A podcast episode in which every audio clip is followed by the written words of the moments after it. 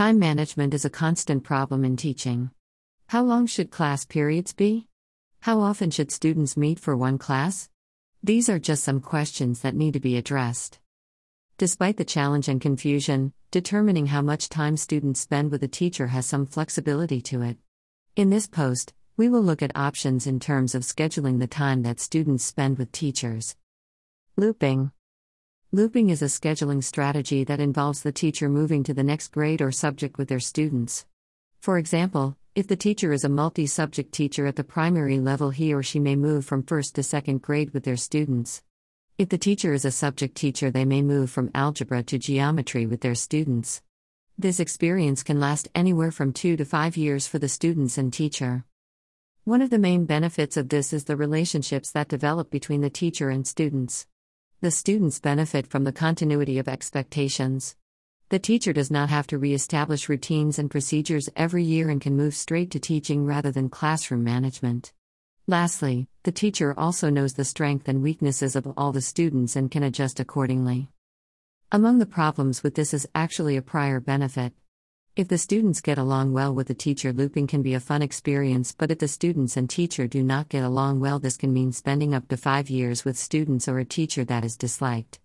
This can lead to serious problems with performance and motivation as well as stress for the teacher. Another problem is the workload for the teacher. Every year, the teacher is preparing new materials, not for a familiar class but a completely new one. This is particularly challenging when the teacher is going through the loop the first time. Essentially, it can take up to five years to make it through one loop, which is a substantial amount of time for a teaching career. This kind of context is almost impossible for a new teacher and difficult for an experienced one with constant year to year changes. Block scheduling Block scheduling involves extending the time of a traditional period from 50 to 60 minutes to 80 to 90 minutes.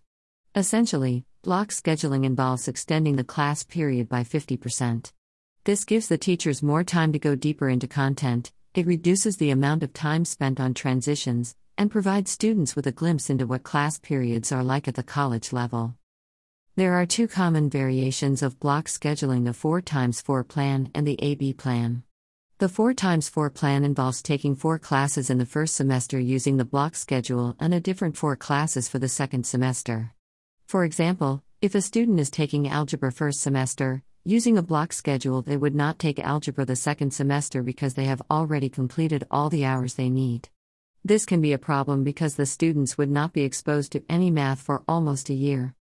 The AB plan involves having students take all eight subjects at the same time. The difference in this approach is that students will have the same classes every other day. For example, if a student is taking algebra, they may have that class on Monday and Wednesday instead of every day. This allows the class to meet for the entire year, which helps to keep academic skills stronger. The main complaint about block scheduling comes from non core teachers. Subjects such as music and foreign languages benefit from meeting every day rather than every other day or for only one semester. The same can be said of PE as students need frequent exercise. Another problem is one similar to looping. If the teacher or students are bad, it can be torture to have to deal with them for an additional 30 minutes. Conclusion Managing the time that teachers spend with students has several options to consider. There are strengths and weaknesses to all approaches, but it is still important to know what your options are when making these decisions.